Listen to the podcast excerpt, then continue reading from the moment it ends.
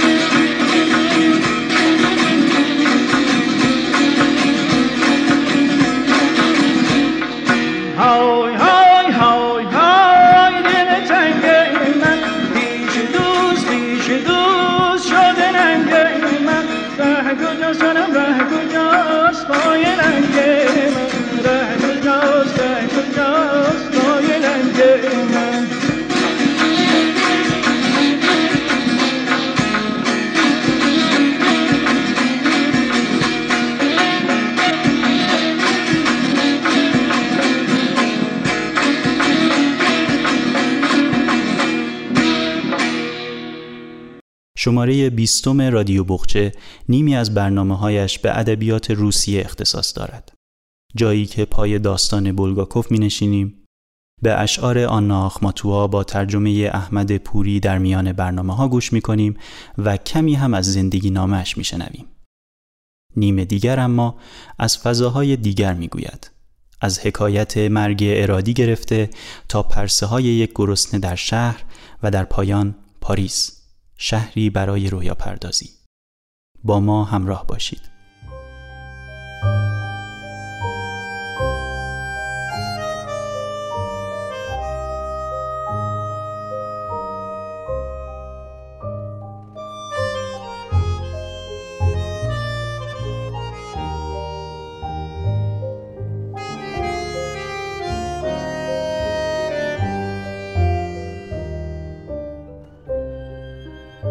کنم که توان از من می گریزد وقتی نام کوچک او را در حضور من بر زبان می آورند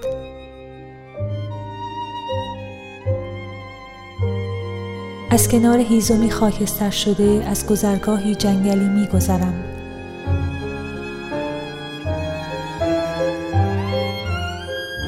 بادی نرم و نابهنگام می بزد سبک سرانه با بوی از بهار. قلب من در آن خبرهایی از دور دست ها می شنود خبرهای بد. او زنده است. نفس می کشد اما غمی به دل ندارد.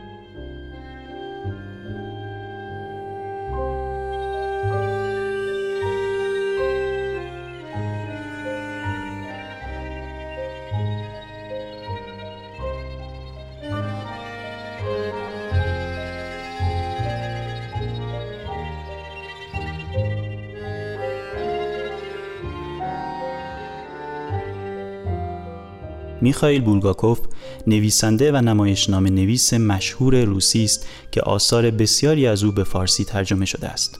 از جمله رمان معروف مرشد و مارگاریتا که اگرچه پس از مرگش اجازه انتشار یافت اما به شهرتی جهانی دست پیدا کرد. داستان کوتاه زبور را از این نویسنده با ترجمه مهناز صدری میشنویم که در کتابی به نام احزار روح توسط نشر سالس منتشر شده است.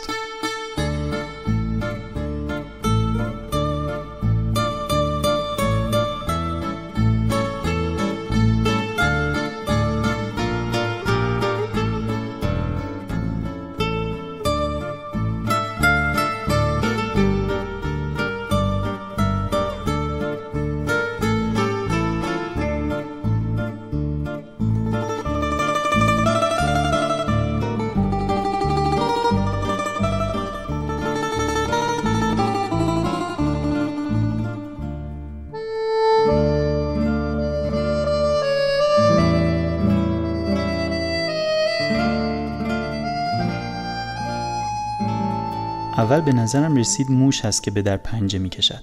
ولی بعد صدای ظریفی به گوشم رسید که معدبانه می‌پرسید می‌تونم بیام تو؟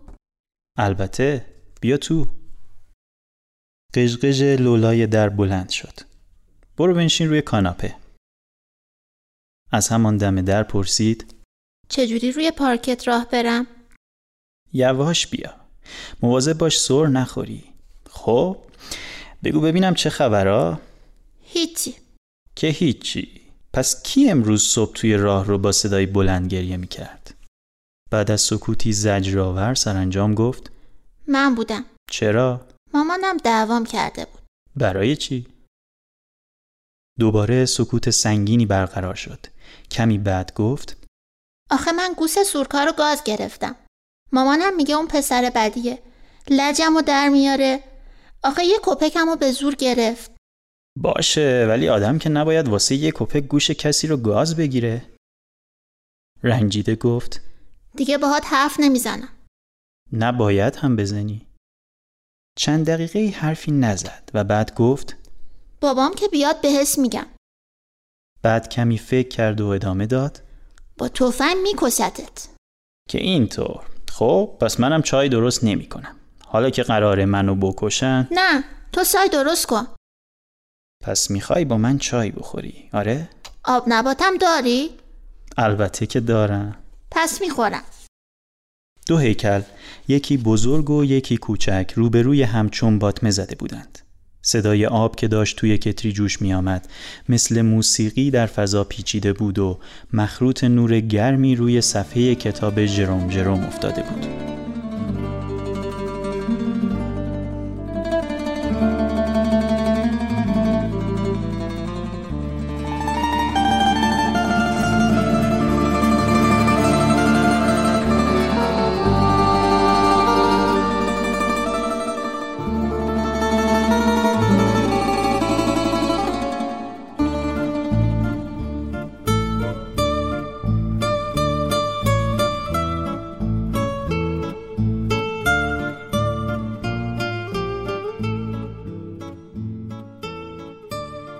بلدی شعر بخونی یا یادت رفته؟ نه یادم نرفته. بخون ببینم. می‌خوام می‌خوام کفس بخرم. واسه کت و شلوار فراکم. واسه کت و سلوار فراکم. و شبها می‌خونم. زبور. زبور. و می‌خوام یه سگ داشته باشم. عیبی. عیبی نداره. بالاخره یه جوری زندگی می‌کنی. آره یه جوری زندگی می‌کنیم البته. خب چای هم آماده شد. می‌تونیم بخوریم. یه جوری زندگی می‌کنیم. کودک آه عمیقی کشید و دوباره خوند. یه جوری زندگی می‌کنیم جوشش آب جروم بخار مخروط برق پارکت. تو تنهایی. جروم روی پارکت میافتد و صفحه کتاب تاریک می شود. دوباره سکوت شد. پرسیدم کی اینو بهت گفته؟ مطمئن جواب داد مامانم کی؟ وقتی داشت دکمه لباس تو میدوخت به ناتاسکا گفت آها سب کن ببینم ده اینقدر تکون نخور میترسم چای بریزه روی دستت چقدر داغه بیا هر آب نباتی می‌خوای بردار اون بزرگه رو می‌خوام چای تو فوت کن سرد شه. پاهاتو همینقدر تکون نده. زنی فریاد زد. اسلافکا. در می‌زنند. لولای در شادمانه قژقژ می کند بازم اومده پیش شما. استافکا بیا بریم خونه. ولی من و اسلافکا داریم چای می‌خوریم. آخه همین الان چای خورده. کودک معصومانه گفت. ولی من چای نخوردم. ورا ایوانووا شما هم بیایید تو با هم چای بخوریم. متشکرم. همین الان تعارف نکنید. بیایید تو. نمی‌گذارم برید. آخه دستام خیسه. داشتم لباسا رو روی بند آویزون می‌کردم. کودک مثل یک حامی غیرتمند درآمد که دست مامان منو ول کن. خیلی خوب خیلی خوب. ورا ایوانووا بفرمایید بنشینید. پس صبر کنید اول ملافه ها رو روی بند آویزون کنم بعد میام. عالیه. اجاق نفتی رو خاموش نمی‌کنم. استافکا چاییت رو که خوردی بیا خونه. باید بخوابی. اون مزاحمتونه. شلوغ می‌کنه. نه من مزاحم نیستم. شلوغم نمی کنم لولای در قشقش ناخوشایندی می کند. مخروط ها به اطراف پراکنده شدند. کتری هم از جوشش افتاده است. خوابت میاد؟ نه خوابم نمیاد. میشه برام قصه بگی؟ ولی چشمات پر از خوابه. نه نیست. قصه بگو. پس بیا کنار من سرت رو هم بذار اینجا. خب چه قصه ای می‌خوای برات بگم؟ قصه اون پسر کوچیکه رو. همونی که قصه اون پسر کوچیکه رو قصه سختیه. ولی باشه برات میگم. یکی بود یکی نبود. پسر کوچولوی چهار ساله ای بود که با مامانش تو مسکو زندگی می‌کرد. اسم این پسر سلاوکا بود. مثل اسم من؟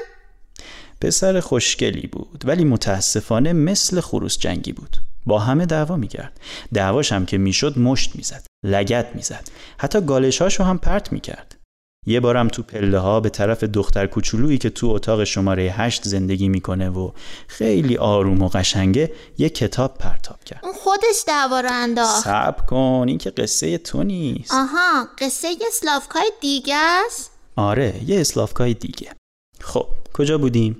آها. خلاصه این اسلافکا هر روز تنبیه می‌شد چون همش دعوا راه مینداخت و هیچ جوری هم درست نمی‌شد. کار به جایی رسید که یه روز با شورکا که اونم یه پسر بچه مثل خودش بود دعوا شد. سلاوکا گوش شورکا رو محکم گاز گرفت و نصفش رو با دندوناش کند. معرکه ای به پا شد که نگو و نپرس شورکا داد می‌زد و گریه می‌کرد. سلاوکا هم که تنبیه شده بود بلند بلند گریه می‌کرد. خلاصه گوش پاره شده شورکا رو یه جوری به هم چسبوندن و اسلافکا رو هم به خاطر کار بدی که کرده بود مجبور کردن بره یه گوشه ساکت بیسته. یک دفعه صدای زنگ در بلند شد و آقای ناشناسی که ریش بزرگ و قرمزی داشت و عینک تیره ای هم به چشمش زده بود وارد شد و با صدای خفه ای پرسید لطفاً بگید سلافکا کیه؟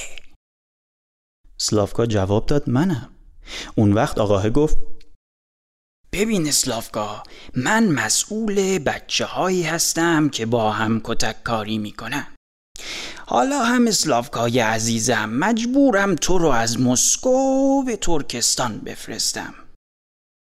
سلافکا که دید وضع خیلی خرابه واقعا از کارش پشیمون شد و اعتراف کرد کتک کاری کرده و توی پله ها پول بازی کرده و به مامانش هم دروغ گفته که پول بازی نکرده. که قول میده دیگه از این کارا نکنه و پسر خوبی بشه. اون وقت آقای مسئول گفت حالا درست شد. باید به خاطر اینکه از کارهای گذشتت پشیمون شدی بهت جایزه داد. آقای مسئول دست اسلافکا رو گرفت و با هم به قسمت جایزه ها رفتند و اسلافکا اونجا چیزهای زیادی دید. ماشین، هواپیما، توپای راه راه، دوچرخه و تبل. آقای مسئول به اسلافکا گفت هر چی دلت می‌خواد انتخاب کن. ولی من یادم نیست اسلافکا چی انتخاب کرد. پسرک با صدای خوابالود و شیرینی زمزمه کرد. دوچرخه. آره آره یادم اومد. دوچرخه دوچرخه. سلاوکا فورا سوار دوچرخه شد و رفت به خیابون کوزنسکی مست. همینجور که سوار دوچرخه بود بوغش رو هم فشار می‌داد. اون وقت مردم توی پیاده رو تعجب می‌کردند و می‌گفتند این اسلافکا چه پسر خوبیه چقدر عالی دوچرخه سواری می‌کنه. با ماشینا هم تصادف نمی‌کنه. بعد از اون سلافکا مرتب به درشکچی ها علامت میده و داد می‌زنه به طرف راست. درشکچی ها پرواز می‌کنن. ماشین ها پرواز می‌کنن. بعد سربازا میان و اونقدر بلند مارش می‌زنن که گوش آدم کر میشه.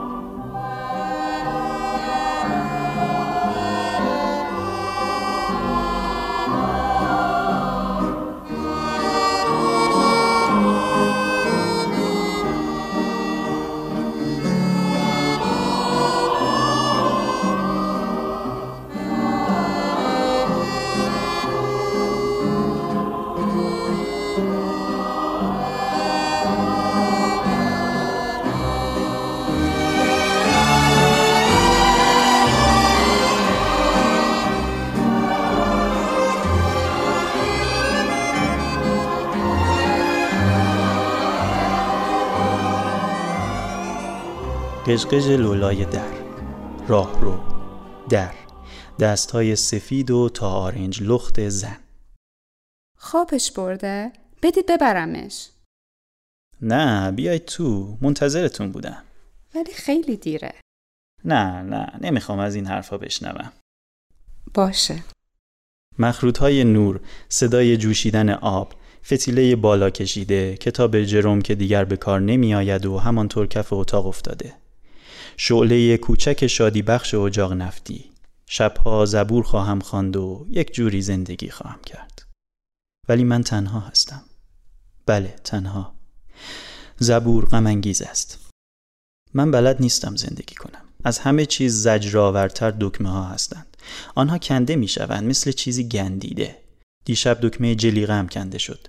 امروز هم یکی دیگر روی کتم و سومی هم روی جیب پشت شلوارم. نمی‌دانم با دکمه ها چه کنم ولی من همه چیز را می‌بینم و همه چیز را می‌فهمم.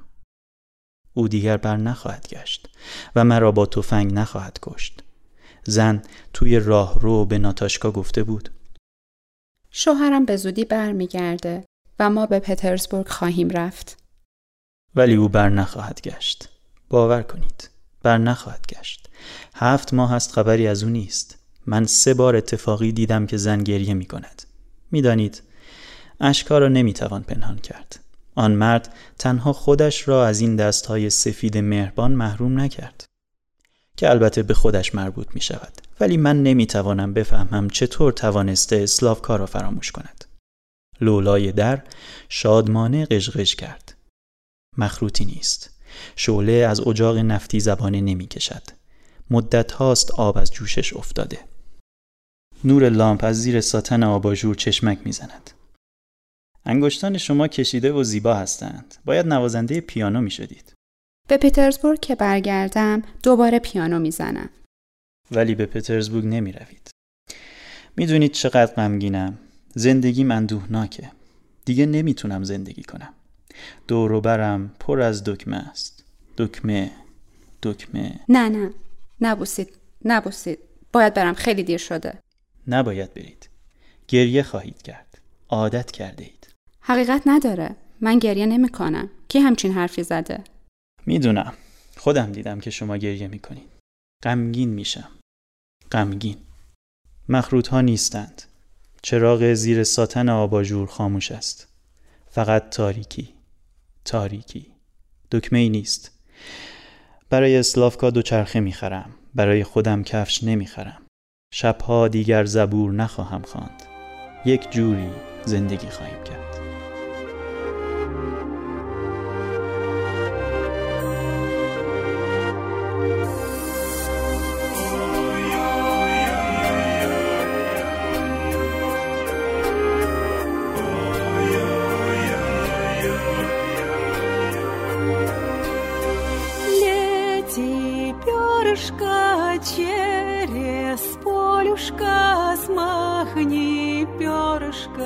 Мою горюшка, с моего лица смахни пылюшку, обратись, стань моим крылышком.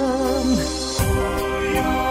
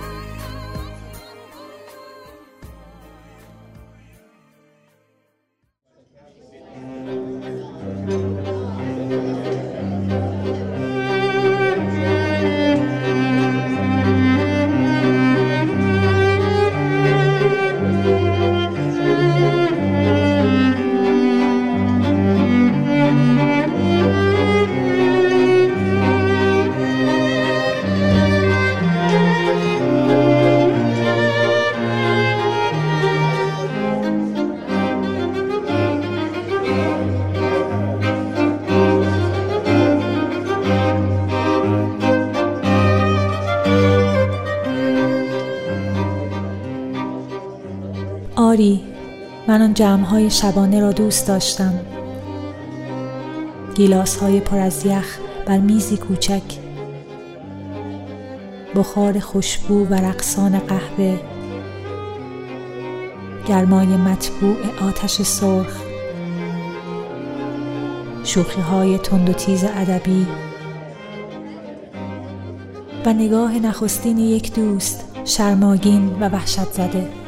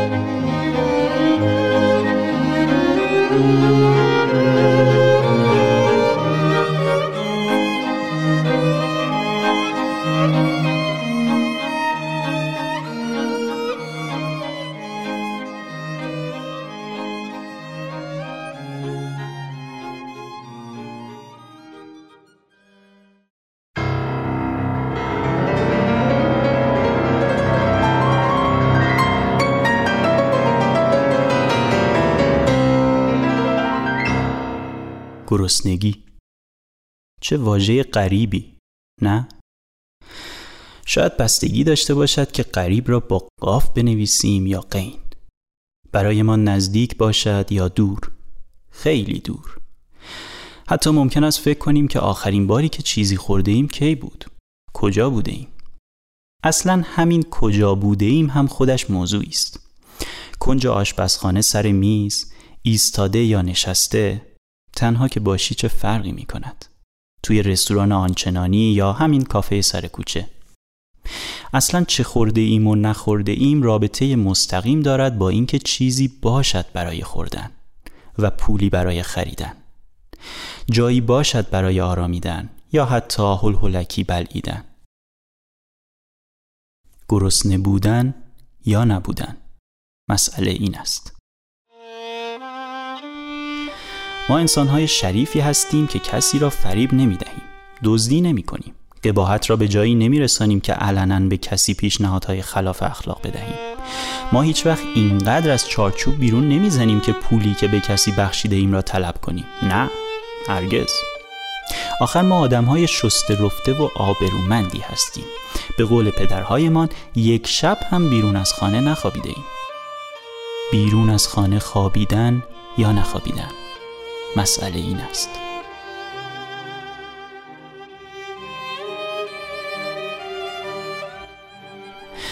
وقتی جایی نباشد که مقصدش بنامی می شود تا ته دنیا هم راه رفت. آنقدر که وقتی می ایستیم آنجا که هستیم را نشناسیم. اصلا آیا سرگردان و سردرگم بودن معنی می دهد وقتی که میدانی جایی نیست برای رفتن؟ تکلیفی برای انجام دادن یا اخلاقی برای پایبند بودن؟ وقتی ندانیم پی چه هستیم و باید باشیم می شود توی راه پیرمرد تنها و ساده دلی را با رویاهای خودمان مشغول کنیم. نه اینکه فکر کنید برایش یاوه ببافیم. قصه گفتن با خالی بافتن فرق دارد. تفاوت اینجاست که قصه ها بعضیشان واقعی هستند و بعضی غیر واقعی هر دو اما به یک اندازه محمل هستند. وقتی ندانی برای چه به آنها متوسل شده ای وقت بگذرانی؟ اصلا وقت یعنی چه؟ همه وقتهای دنیا برای آدمی که جایی ندارد کم است. اما یک لحظه زندگی هم برایش زیاد. زنده ماندن یا زنده بودن؟ مسئله این است. بین ماندن و بودن خیلی تفاوت است. ماندن تکاپو می طلبد گرسنه که باشی برای ماندن باید دست و پا بزنی. کوچه های شهر پر گرده دل پر درد شب پر مرد و پر نامرده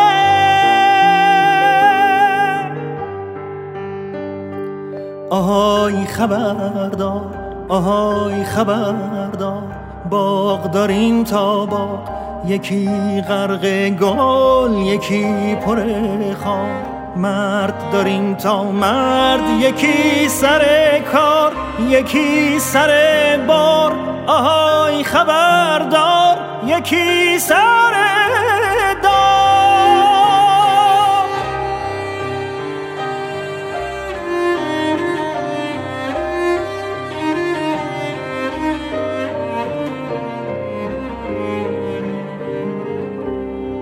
توی کوچه های نسیم رفته پی ولگردی. توی باغچه ها پاییز اومده پی نامردی. توی آسمون ماه دق میده ماه دق میده. درد بی دردی.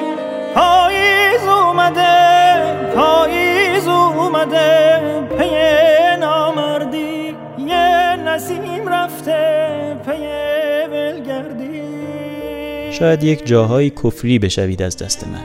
من هم وقتی کتاب گرسنه از کنوت هامسون را میخواندم خیلی وقتها کفری بودم.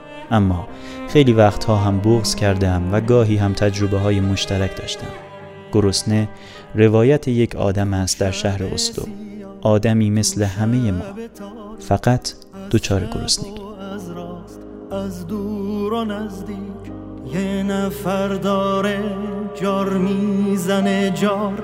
آهای غمی که مثل یه بختک رو سینه من شده ای آوار از گلوی من.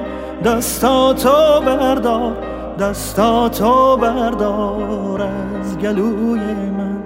از گلوی من دستاتو بردار دستاتو بردار. از گلوی من از گلوی من دستاتو بردار دستاتو بردار. از گلوی من از گلوی من.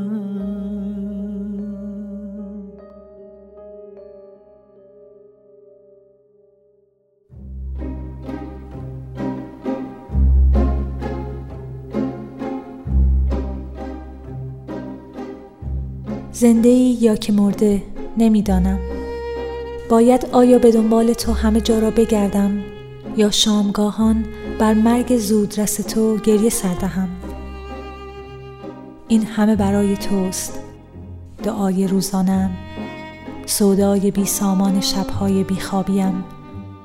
عشقی که در نگاهم لو می رود و تمامی شعرهایم چون فوج پرندگان سفید. تو در خون منی. آنگونه که هرگز هیچ مردی نبوده. هرگز کسی چنین عشق در دالودی برایم به ارمغان نیاورده. نه حتی او که صلیب من شده بود نه حتی او که عاشقم شد و بعد فراموشم کرد.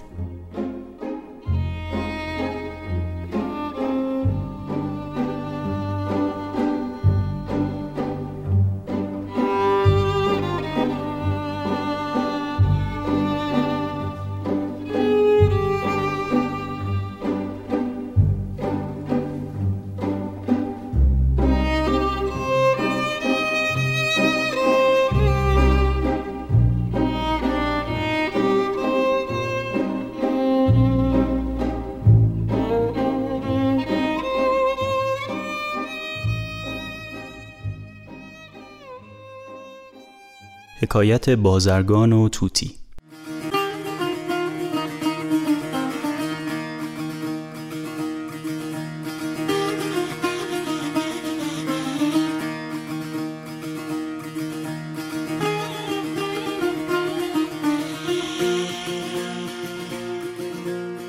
در بخش ادبیات کهن این شماره به سراغ مولانا و مصنویش می رویم و برای بهتر فهمیدنش مثل همیشه از شرح مصنوی کریم زمانی کمک می گیریم. زمانی در مقدمه این حکایت محور اساسی آن را مرگ ارادی و گسستن از تعلقات غیر خدایی و رها شدن از خیشتن کاذب می داند و می نویسد توتی قفسنشین تمثیل سالک طالبی است که می‌خواهد از قفس کالبد و مقتضیات آن رها شود با هم این حکایت را از دفتر اول مصنوی میشنویم.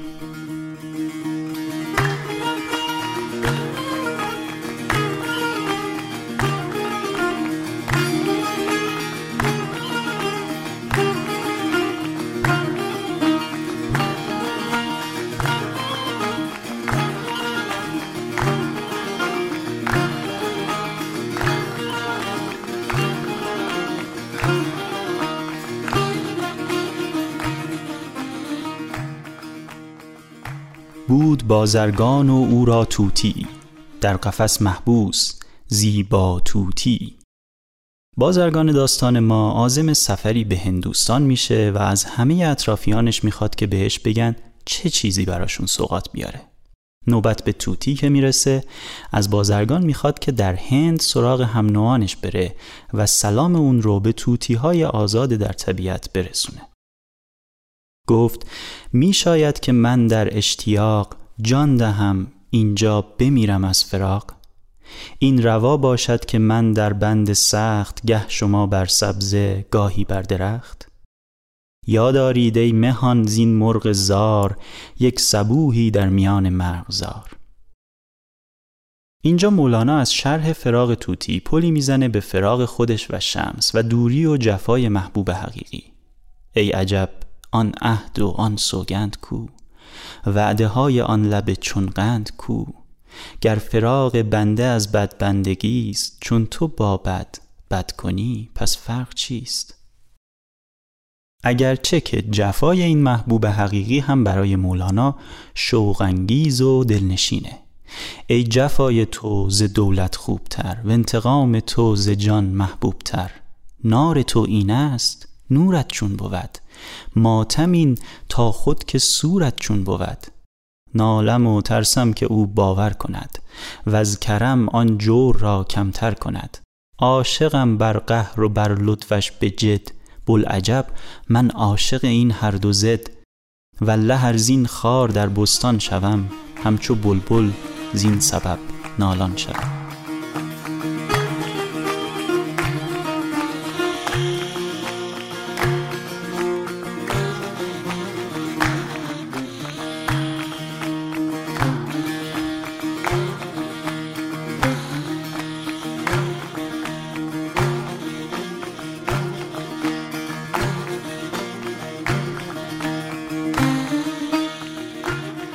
اما برگردیم به داستان. بازرگان قبول می‌کنه و وقتی به هندوستان می‌رسه پیام توتی رو به توتی های هندی میرسونه. اما ناگهان توتی زان توتیان لرزید بس. اوفتاد و مرد و بکسستش نفس. شد پشیمان خاجه از گفت خبر. گفت رفتم در هلاک جانور. بازرگان از حرفی که زده پشیمون میشه. خودش رو ملامت می‌کنه که موجب از بین رفتن این توتی شده و اینجا مولانا در مذمت سخن گذاف از قول بازرگان اینجور ادامه میده. این چرا کردم؟ چرا دادم پیام؟ سوختم بیچاره را زین گفت خام. این زبان چون سنگ و هم آهنوش است وانچه بجهد از زبان چون آتش است. سنگ و آهن را مزن بر هم گذاف گه ز روی نقل و گه از روی لاف. زان که تاریکی است و هر سو پنبه زار در میان پنبه چون باشد شرار. ظالمان قومی که چشمان دوختند زان سخنها عالمی را سوختند. عالمی را یک سخن ویران کند. روبهان مرده را شیران کند.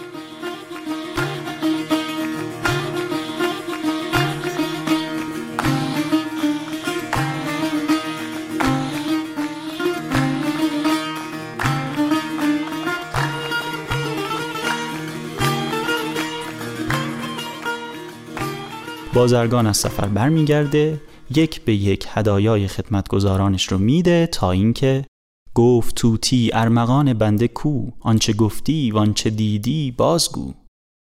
بازرگان با ناراحتی گفت گفتم آن شکایت های تو با گروهی توتیان همتای تو. آن یکی توتیز دردت بوی برد زهرش بدرید و لرزید و بمرد. من پشیمان گشتم این گفتن چه بود؟ لیک چون گفتم پشیمانی چه سود؟ توتی تا این حرف رو شنید لرزید و افتاد. چون بدین رنگ و بدین حالش بدید خاجه درجست و گریبان را درید. گفت ای توتی خوب و خوشهنین این چه بودت؟ این چرا گشتی چنین؟ ای دریغا مرغ خوش آواز من ای دریغا همدم و همراز من. این دریغاها خیال دیدن است و از وجود نقد خود ببریدن است. غیرت حق بود و با حق چاره نیست. کودلی که از عشق حق صد پاره نیست. غیرت آن باشد که او غیر همه است آنکه افزون از بیان و دمدم است. مولانا مرگ توتی رو مثالی از غیرت حق تعالی بیان می‌کنه. در اصطلاح صوفیه با دو نوع غیرت مواجهیم. یکی غیرت خدا بر بنده و دیگری غیرت بنده بر خدا. که غیرت خدا بر بنده به این معنیه که خدا می‌خواد بنده را از خلایق بگیره و فقط به خودش مشغول کنه.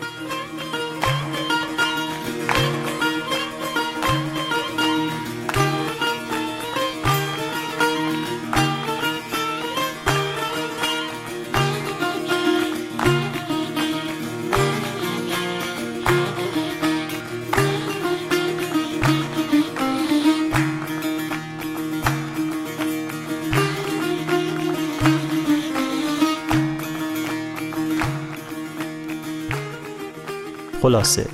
تاجر قصه ما بالای سر توتی ناله ها کرد. هرچی به ذهنش رسید می گفت چرا که مرد غرق گشت جانی می کند دست را در هر گیاهی می زند تا کدامش دست گیرد در خطر دست و پایی می زند از بیم سر. دوست دارد یار این آشفتگی کوشش بیهوده به از خفتگی. با این حال نهایتا خاجه ناامید میشه و توتی رو از قفس بیرون میاره. به محض اینکه توتی بیرون از قفس میمونه پرواز می‌کنه و خاجه متحیر از اینکه چه اتفاقی افتاده از توتی می‌خواد که براش توضیح بده.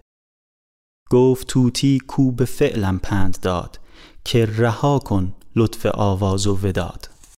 زان که آوازت تو را در بند کرد خیشتن مرده پی این پند کرد. یعنی ای مطرب شده با عام و خاص مرده شو چون من که تایابی خلاص. دانه باشی مرغکانت برچنند. قنچه باشی کودکانت برکنند. دانه پنهان کن به کلی دام شو. قنچه پنهان کن گیاه بام شو. هر که داد و حسن خود را در مزاد صد قضای بد سوی او رو نهاد. چرا که شهرت آفت و شخص شهیر همیشه مورد بغض و حسد.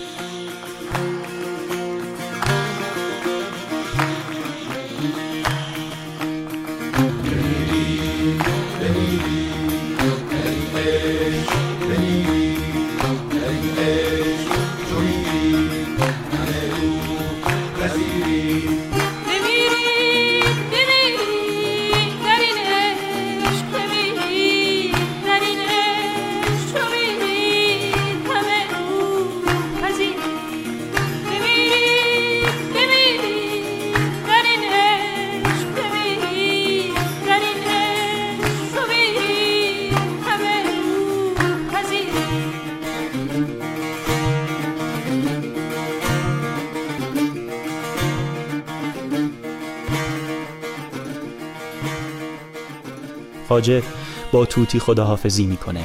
بهش میگه تو هم به من پند دادی و از امروز راه جدیدی رو در زندگیم در پیش می‌گیرم. خاجه با خود گفت که این پند من است. راه او گیرم که این ره روشن است. تن قفس شکل است. تن شد خار جان. در فریب داخلان و خارجان لطف و سالوس جهان خش لغمه است. کمترش خور کان پر آتش لغمه است. آتشش پنهان و ذوقش آشکار. دود او ظاهر شود پایان کار. مولانا تعریف و تمجید دیگران رو چون حلوای شیرینی می‌دونه که دوامی نداره ولی باعث به وجود اومدن فرونهای زمان میشه. برای همین توصیه می‌کنه که تا توانی بنده شو سلطان مباش. زخم کش چون گوی شو چوگان مباش. و در نهایت عمل توتی رو مانند یک مرگ ارادی می‌دونه و اون رو هم مرتبه با فقر معرفی می‌کنه. با این توضیح که فقر حقیقی در نظر صوفیه نه تنها نداشتن که میل و رقبت نداشتن و از همه چیز گذشتنه. معنی مردن ز توتی بود نیاز. در نیاز و فقر خود را مرده ساز. تا دم عیسی تو را زنده کند. همچو خویشت خوب و فرخنده کند. از بهاران کی شود سرسبز سنگ؟ خاک شو تا گل بروی رنگ رنگ. سالها تو سنگ بودی دل خراش. آزمون را یک زمانی خاک باش. بمیرید بمیرید.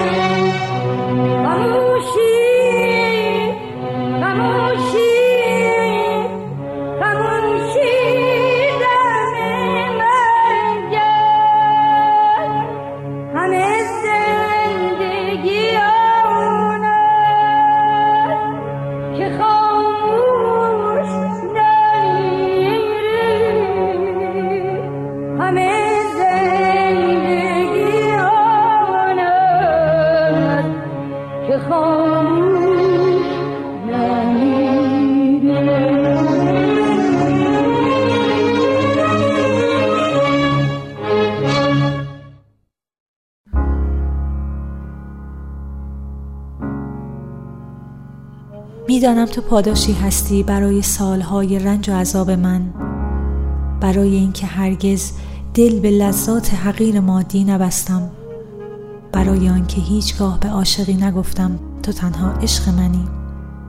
و برای اینکه بدی دیدم و بخشیدم. تو فرشته جاودانی من خواهی بود.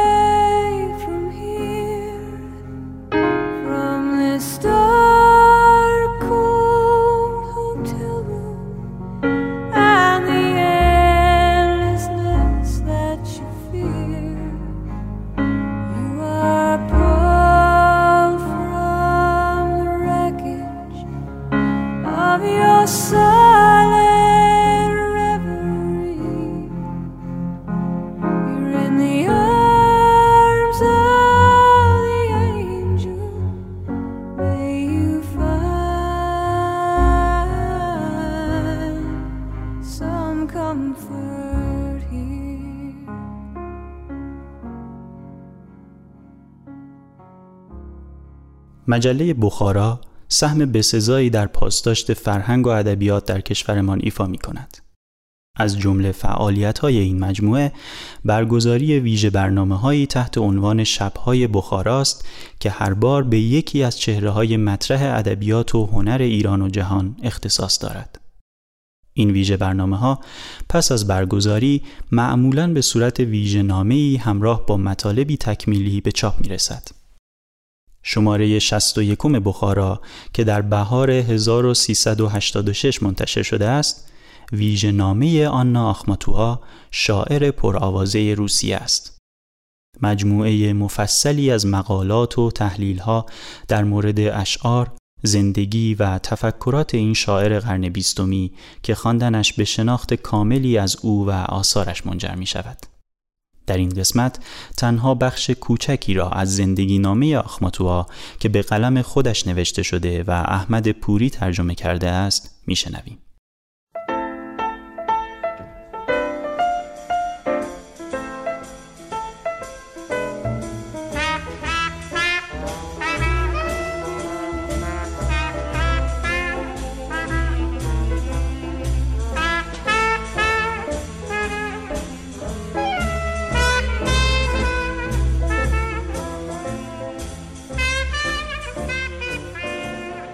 1889 سال تولد من چارلی چاپلین به دنیا آمد. سونات کروتسر تولستوی منتشر شد. برج ایفل ساخته شد و هیتلر و ظاهرا الیوت هم دیده به جهان گشودند. در تابستان آن سال فرانسویان صدومین سالگرد به آتش کشیدن باستیل را جشن گرفتند و در شب تولد من 22 ژوئن جشن چله تابستان برگزار می شود. نام مرا به یاد مادر بزرگم آنا گذاشتند. مادر او آخماتوا شاهزاده تاتار بود و از نوادگان چنگیز خان. نام ادبیم را از او وام گرفتم. آن زمان فکر نمی کردم شاعر روسیه خواهم شد. من در شهری هومه اودسا در خانه ویلایی به دنیا آمدم. این خانه کوچک یا بهتر است بگویم کلبه در انتهای باریک راهی بنا شده بود که به شیب تندی که پستخانه در آنجا بود و جاده از کنارش عبور می کند منتهی می شد. در پانزده سالگی که در لوسردوف زندگی می کردیم روزی از این مکان رد شدیم. مامان پیشنهاد کرد که توقف کنیم و نگاهی به کلبه که از زمان ترک آن ندیده بودیمش بیاندازیم. در آستانه در کلبه گفتم روزی یک تابلوی برنجی یاد بود روی این در نصب خواهد شد. قصدم شوخی بود و نمی‌خواستم خود نمایی کنم. مادرم اخمهایش را به هم کشید و گفت خدای من چقدر تو را بد تربیت کردم.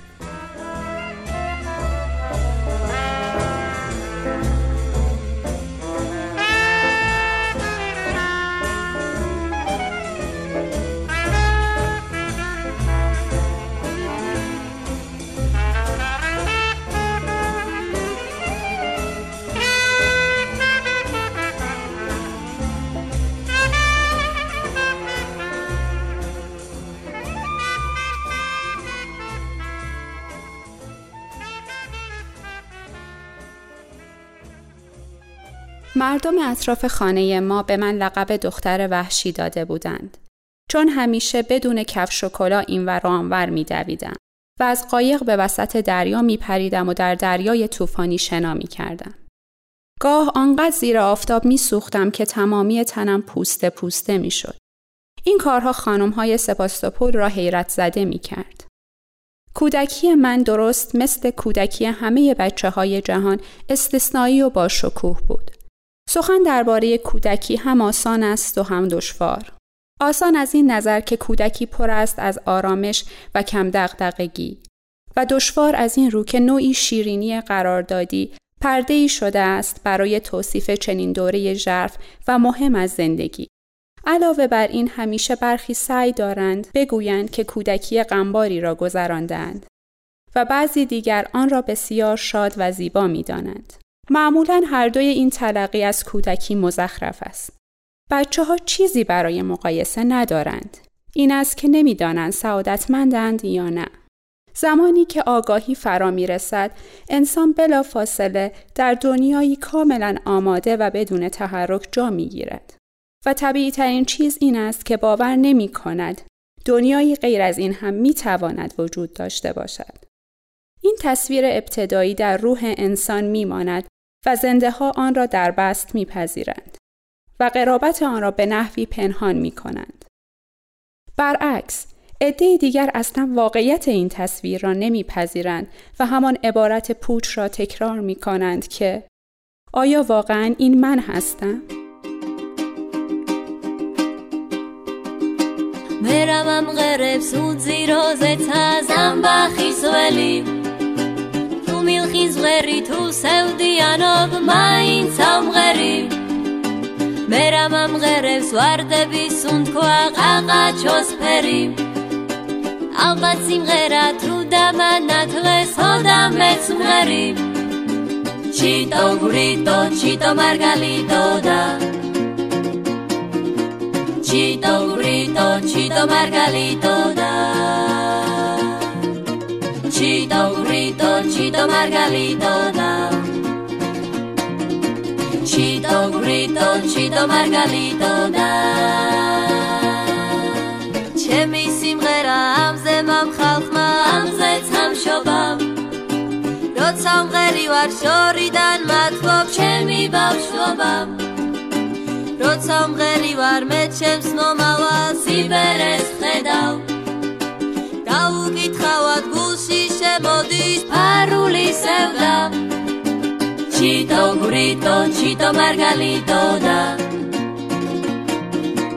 ჩიტო გვრიტო ჩიტო მარგალიტო და ჩიტო გვრიტო ჩიტო მარგალიტო და Chito grito, chito margalito da ჩემი სიმღერამ ფებმა მასწავლეს ჩიდების ყენამ ასე მგონია ამ სიმღერებით ავიდგიენა როგორც ამბობენ სიცოცხლის ბოლოს უმღერის გედი. სიმღერით მოკვდე რაღავინა დრო ამაზე მეტი Chito grito, chito margalito da. Chito grito, chito margalito da. Chito grito, chito margalito da. Chito grito, chito margalito.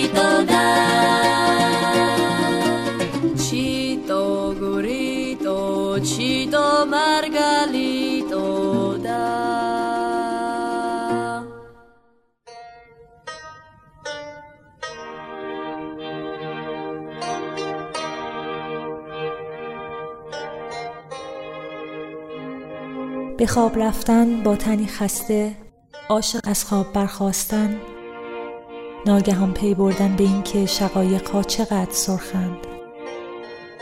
این نیروی آسمانی چیست که در برج آج الهی اندوه تو درون میخزد؟ حیات کوچک تو رخت شسته بر تناب عطر دیوانی به زندگی می‌دهد. سپیدارها حساری بر این عیش بیکرانند. شهرزاد با گامهای سبک از باغ بیرون می آید تو این چنینی شرق واقعی.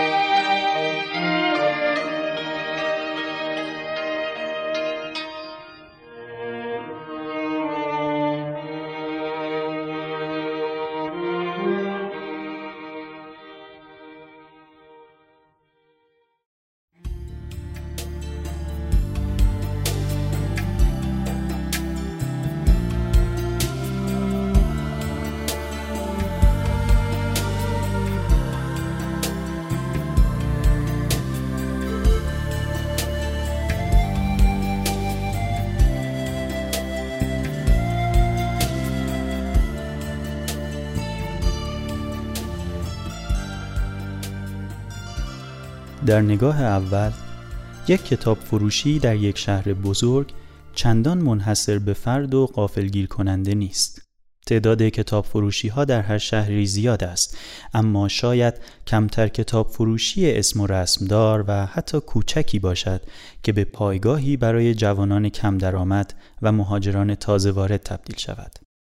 به آنها جای خواب و غذای مجانی بدهد و در ازای این سخاوت و چند ساعت کار در کتاب فروشی از آنها بخواهد که رویایشان را دنبال کنند. کتاب فروشی معروف شکسپیر و شرکا در پاریس همان جایی است که این فرصت را برای همه فراهم می کند. جورج ویتمن صاحب اینجا سالهاست آغوش به روی غریبه هایی از اطراف دنیا گشوده و شعارش این است که با غریبه ها نامهربان نباشید مبادا فرشتگانی باشند در لباس مبدل پاریس هم مثل دیگر شهرهای دنیا می تواند در اولین برخورد برای مهاجرانش خسمانه، خشک و بیروح باشد. وجود مکانهایی مثل شکسپیر و شرکا امید هرچند کوچکی است برای کسانی که در جستجوی زندگی بهتر و دنبال کردن رویاهایشان به این شهر آمدند. در این قسمت از رادیو بخچه از قول جرمی مرسر داستان واقعی کتاب فروشی شکسپیر و شرکا در پاریس را میشنوید که با در پیش گرفتن راهی متفاوت شهر را به جایی بهتر برای زندگی و رویا پردازی تبدیل کرده است.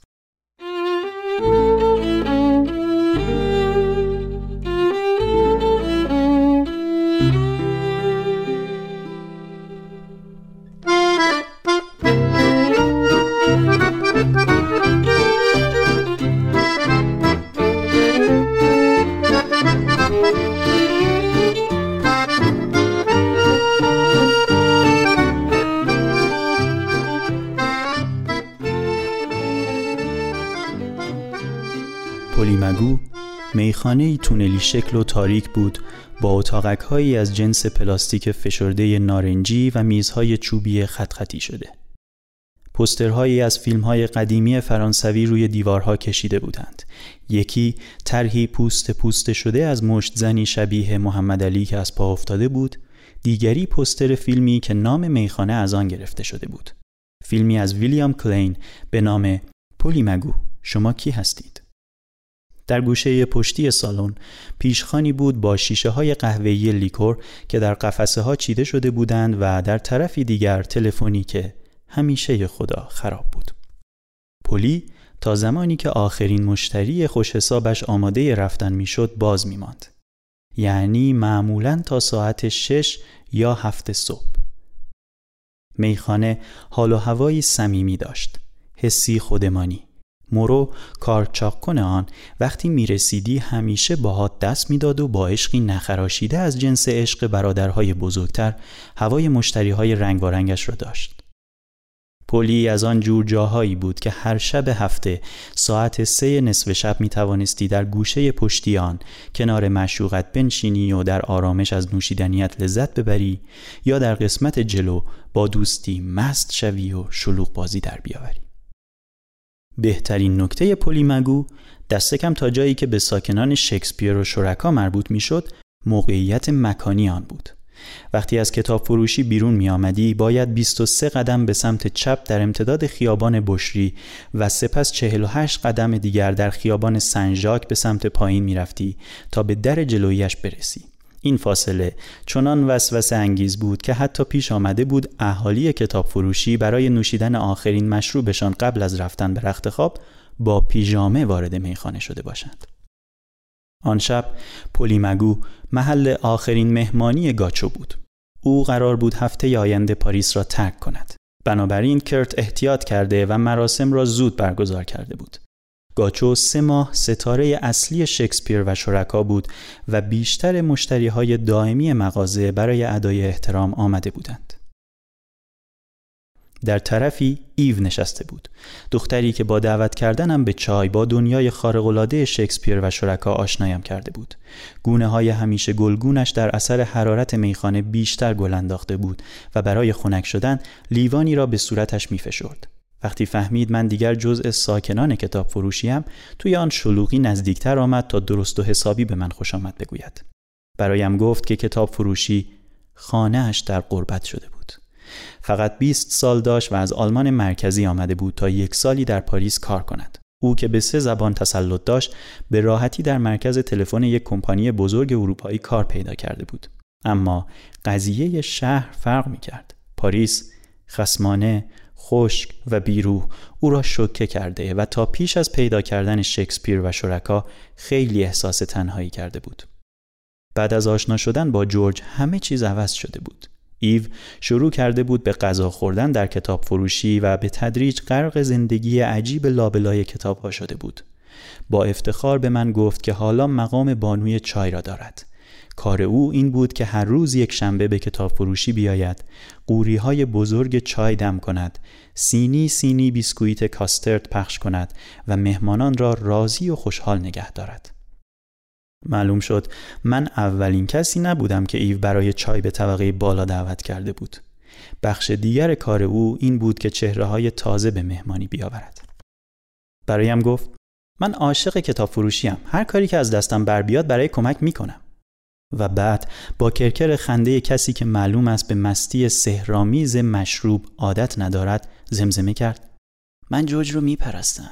فوقلاده ترین مردیه که تا به حال باهاش آشنا شدم.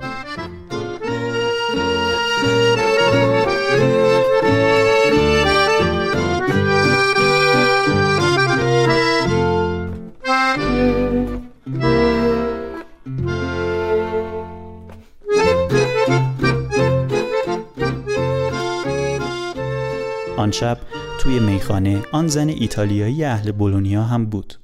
او هم سن و سال من بود و وقتی ازدواجش رو به نابودی گذاشته بود به پاریس فرار کرده بود. دوستی به او گفته بود شکسپیر و شرکا بهترین جا برای گم و گور شدن است و او هم به این نتیجه رسیده بود که می‌خواهد مدتی گم شود. جورج با مهمان نوازی معمولش با آغوش گرم او را پذیرا شده بود. در انتهای دیگر میز ابلیمیت نشسته بود. ساقی شده بود و داشت با آبجوی آبکی پلی مرتب مستر می‌شد. موضوع حرفهایش دیوانوار عوض می شد. اول کل فرهنگ غرب را به مزحکه گرفت. داد می‌زد.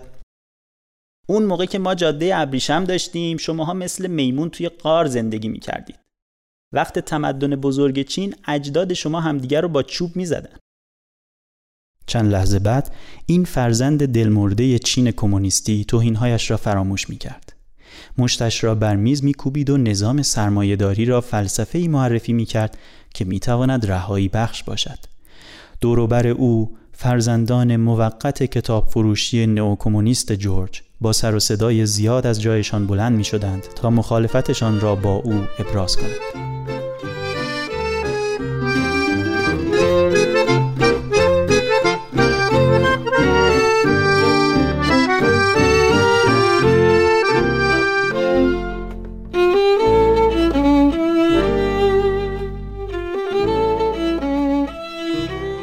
آن شب در میخانه پلی ایتالیایی ها و آرژانتینی ها آلمانی ها و چینی ها آمریکایی ها و انگلیسی ها دور هم جمع شده بودند. همه غرق در شگفتی های زندگی.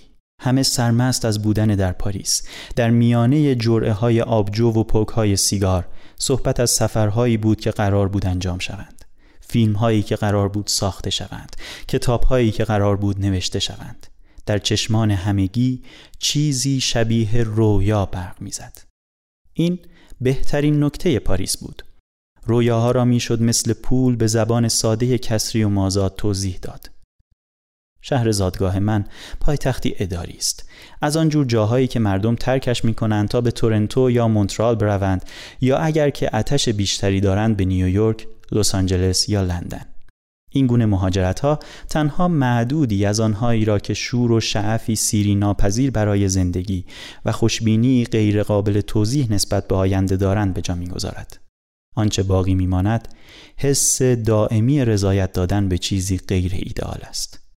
همانطور که هیچ کس وقتی بچه است آرزو نمی کند کارمند مسئول پرداخت حقوق در یک شرکت نرم افزاری شود هیچ کس هم آرزو نمی کرد در شهر من زندگی کند در شهری مثل پاریس جو چنان لبریز از آرزوها و رویاهاست که خیابانها از آنها بند می آیند و همه میزهای خوب کافه ها از آن آنها می شود.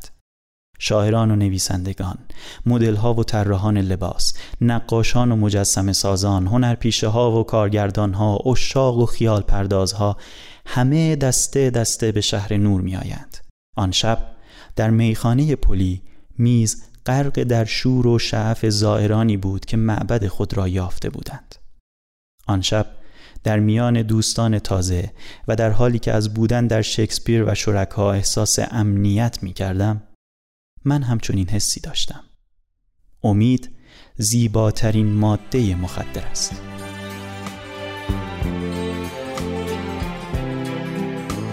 Qu'aurais-je été, qu'aurais-je si ce n'est au violon ce qu'elle a chanterait? Cette corde que fait chanter Vivaldi au printemps, couleur de tourterelle. J'aurais simplement voulu être heureux, j'aurais simplement voulu. La la la la la la la la, j'aurais seulement voulu. Qu'aurais-je été, qu'aurais-je été, s'il ne montait ce chant au travers de ma gorge? Témoin de la réalité du monde de malheur que les hommes se forgent. J'aurais simplement voulu être heureux, j'aurais simplement voulu. La la la la la la la la, j'aurais seulement voulu. Qu'aurais-je été, qu'aurais-je été Sinon cet inconnu qui croit qu'on lui pardonne? Pour son accent de vérité De ravir au passant la chanson qu'il fredonne. J'aurais simplement voulu être heureux J'aurais simplement voulu. La la la la la la la la J'aurais seulement voulu. Qu'aurais-je été, qu'aurais-je été? Sinon cette vallée que tous les vents traversent. Mes certitudes ballottées Ces mots à peine éclos à mes lèvres qui gercent. J'aurais tant voulu vivre un monde heureux, j'aurais tellement voulu. La la la la la seulement voulu.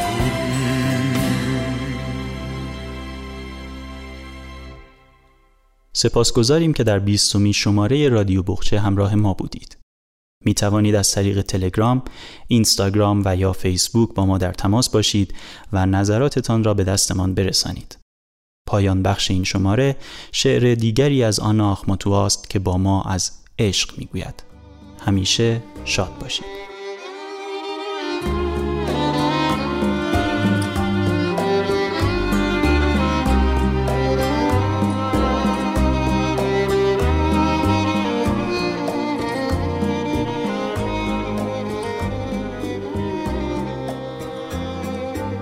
گاه چون ماری در دل می خزد و زهر خود را آرام در آن می ریزد. گاه یک روز تمام چون کبوتری بر هری پنجرت کز می کند و خوردنان می چیند. گاه از درون گلی خوابالود بیرون می جهد و چون یخنمی بر گلبرگ آن می درخشد و گاه هیلگرانه تو را از هر آنچه شاد است و آرام دور می کند. گاه در آرشه ویولونی می نشیند و در نغمه غمگین آن حق حق می کند و گاه زمانی که حتی نمی خواهی باورش کنی در لبخند یک نفر جا خوش می کند.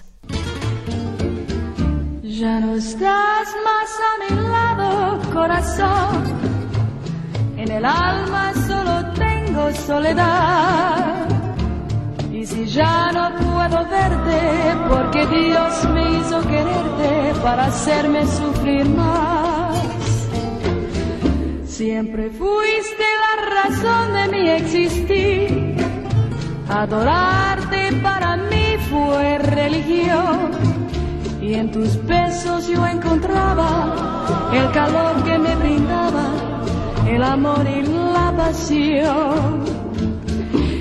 Es la historia de un amor como no hay otro igual, que me hizo comprender todo el bien, todo el mal, que le dio luz a mi vida, apagándola después. Ay, qué vida tan oscura,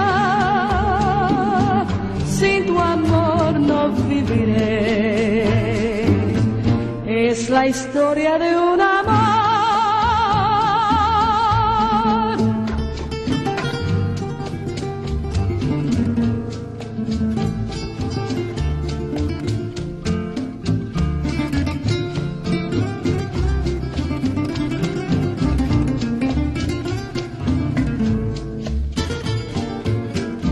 Es la historia de un amor como no hay otro igual, hizo comprender todo el bien, todo el mal. que le dio luz a mi vida, apagándola después. Ay, qué vida tan oscura, sin tu amor no viviré. Es la historia de